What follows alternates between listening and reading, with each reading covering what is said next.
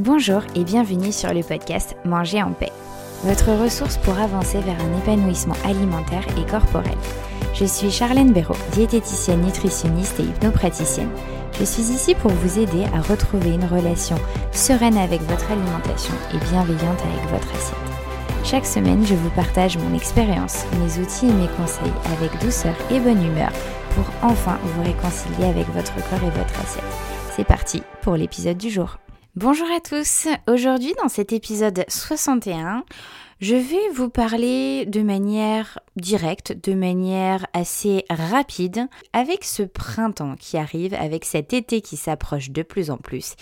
Il y a toute cette vague médiatique sur le régime, et il y a donc ce rappel indispensable, très important que je souhaitais vous faire. Aucun aliment, aucun aliment, aucun plat, quel qu'il soit, n'a le pouvoir diabolique de vous faire prendre 300, 500 grammes ou même 1 kilo.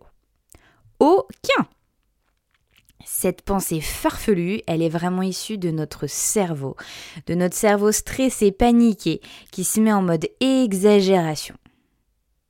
Et qui est pressant à cause de toutes ces conneries qu'on entend à longueur de journée, que vous pouvez lire dans les magazines, sur les réseaux sociaux, que vous pouvez entendre sur les réseaux sociaux, à la télévision.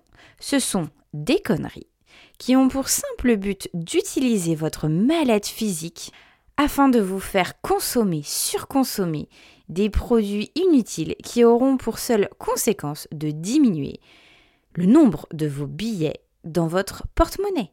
C'est tout. Alors, ne tombez pas cette année dans ce piège, dans cette spirale infernale complètement inutile et surtout inefficace sur le long terme. Élargissez votre vision des aliments. Un aliment déjà c'est beaucoup beaucoup plus qu'un apport calorique. Il faut arrêter ce réductionnisme des aliments. Un aliment c'est du carburant pour votre corps qui vous apporte énergie, vitalité, il vous apporte aussi du plaisir gustatif, du plaisir mental, une satisfaction au niveau d'un éveil sensoriel. Et ça c'est important à prendre en compte. Il y a beaucoup plus d'indicateurs qu'un simple aliment à prendre en compte pour faire varier votre poids. Vous le savez, je vous l'ai déjà répété, mais ça va principalement dépendre de la quantité de ce produit, de ce plat que vous allez consommer, la fréquence à laquelle vous allez en manger. Et aussi, ce qui va énormément jouer, c'est tout le reste de votre repas, les aliments que vous allez consommer sur la journée, sur la semaine. Votre dépense énergétique physique et mentale. J'insiste aussi sur le mental parce que souvent on oublie que réfléchir nous fait dépenser de l'énergie, nous fait brûler des glucides. Votre état émotionnel, vos besoins émotionnels, votre contexte social, familial va aussi jouer, influencer votre alimentation et est aussi à prendre en compte. Élargissez votre vision. Parce que aucun aliment, aucun plat n'a le pouvoir diabolique de vous faire grossir. Et d'ailleurs, c'est pareil pour l'inverse. Aucun aliment n'a le pouvoir magique de vous faire maigrir. Ça aussi, le but, c'est juste de vous faire, encore une fois, diminuer la taille de votre porte-monnaie. S'il existait un aliment ou un plat miracle perte de poids, sincèrement, ça se saurait. Tout est une question de quantité, de fréquence, de contexte émotionnel et surtout de vos besoins aussi, ne l'oubliez pas.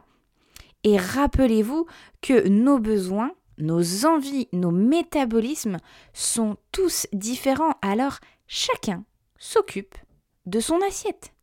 Je terminerai sur ces mots. N'oubliez pas, nous avons tous des besoins différents, des envies, des plaisirs différents, des métabolismes différents, un sommeil différent, une activité physique différente, un sexe différent, un âge différent. Tout ça, ça compte. Alors, on n'oublie pas qu'aucun aliment, qu'aucun plat ne fait grossir, qu'aucun plat, aucun aliment ne fait maigrir.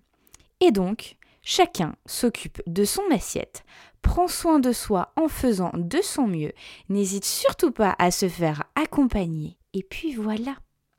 Merci de m'avoir écouté jusqu'au bout. N'hésitez pas à me laisser 5 étoiles et un commentaire sur Apple Podcast. Je serais tellement ravie de vous lire, de lire vos mots. Merci beaucoup. Prenez soin de vous et à dans 15 jours.